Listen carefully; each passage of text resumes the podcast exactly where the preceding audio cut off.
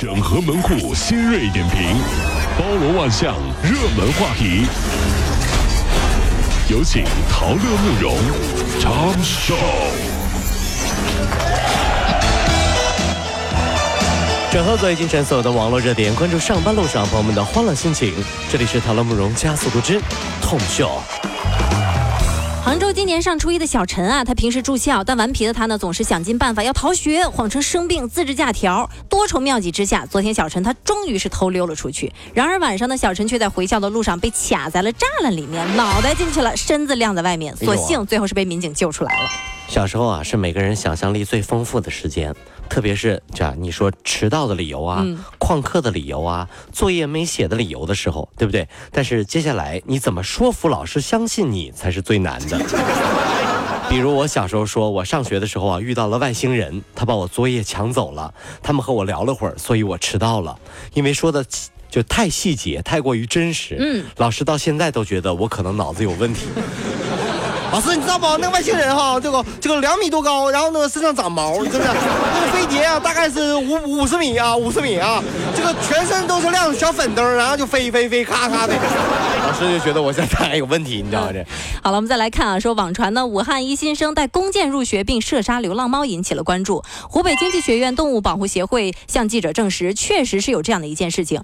目前呢，已经有该校的学生向保卫科投诉，并向公安机关报案了，事件还在调查当中。那经了解，当事人是一名大一的新生，使用的是复合弓，具体的型号呢还不太清楚。不过呢，校团委也是说到了，当事人所在的学院已经开始调查，并且找他谈话了。出于保护学生的考虑，避免网络暴力，我们暂且呢是不会公布调查的结果。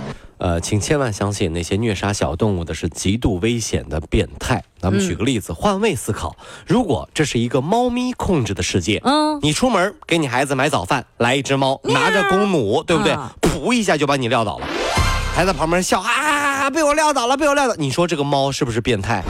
同样，嗯，解决一下，换位思考。你说这个人是不是变态？绝对变态啊！这是换位思考啊。最近，四川广元辅警尹文在执勤的时候呢，突然听到一个小学生叫喊说钱被抢了。那根据尹文介绍，当天女孩所在的学校呢是需要交费了，她正在检查钱款是否丢失，被一路过的男子给抢走。尹文听到了呼喊声呢，立即就朝嫌疑人追去，在距事发地点不到一百米的地方将其按倒了。是怎么样 low 的人才能想到抢小学生的钱啊？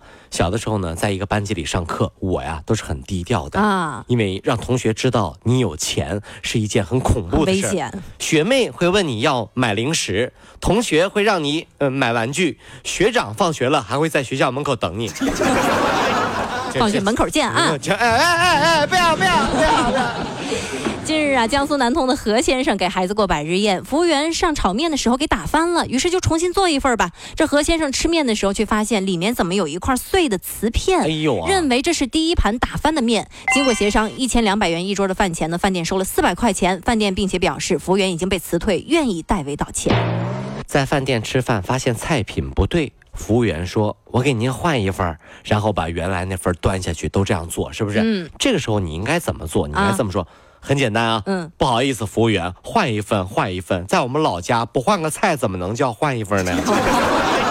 你不能拿去再给我上一样的，我要换个菜。哎，对了，这家的。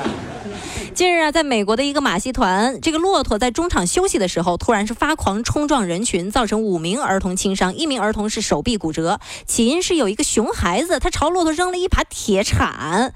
砸中骆驼的脚，哎呦！然后这个骆驼就受惊发狂了。那这个马戏团呢，是六十九年以来发生的首起事故。不管在哪里，千万记得，如果熊孩子的人数超过三个以上，请马上撤离所在的这个公共场合，因为过一会儿一定会有不好的事情发生。嗯，哪怕不会出现混乱，你也会看到这样的情况啊。会出现什么呢？嗯，一个发狂的妈妈，或者发怒的爸爸，还有接下来反扑的孩子。啊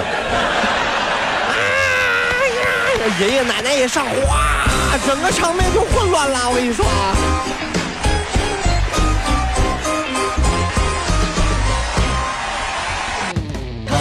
加速度，上班路上好舒服。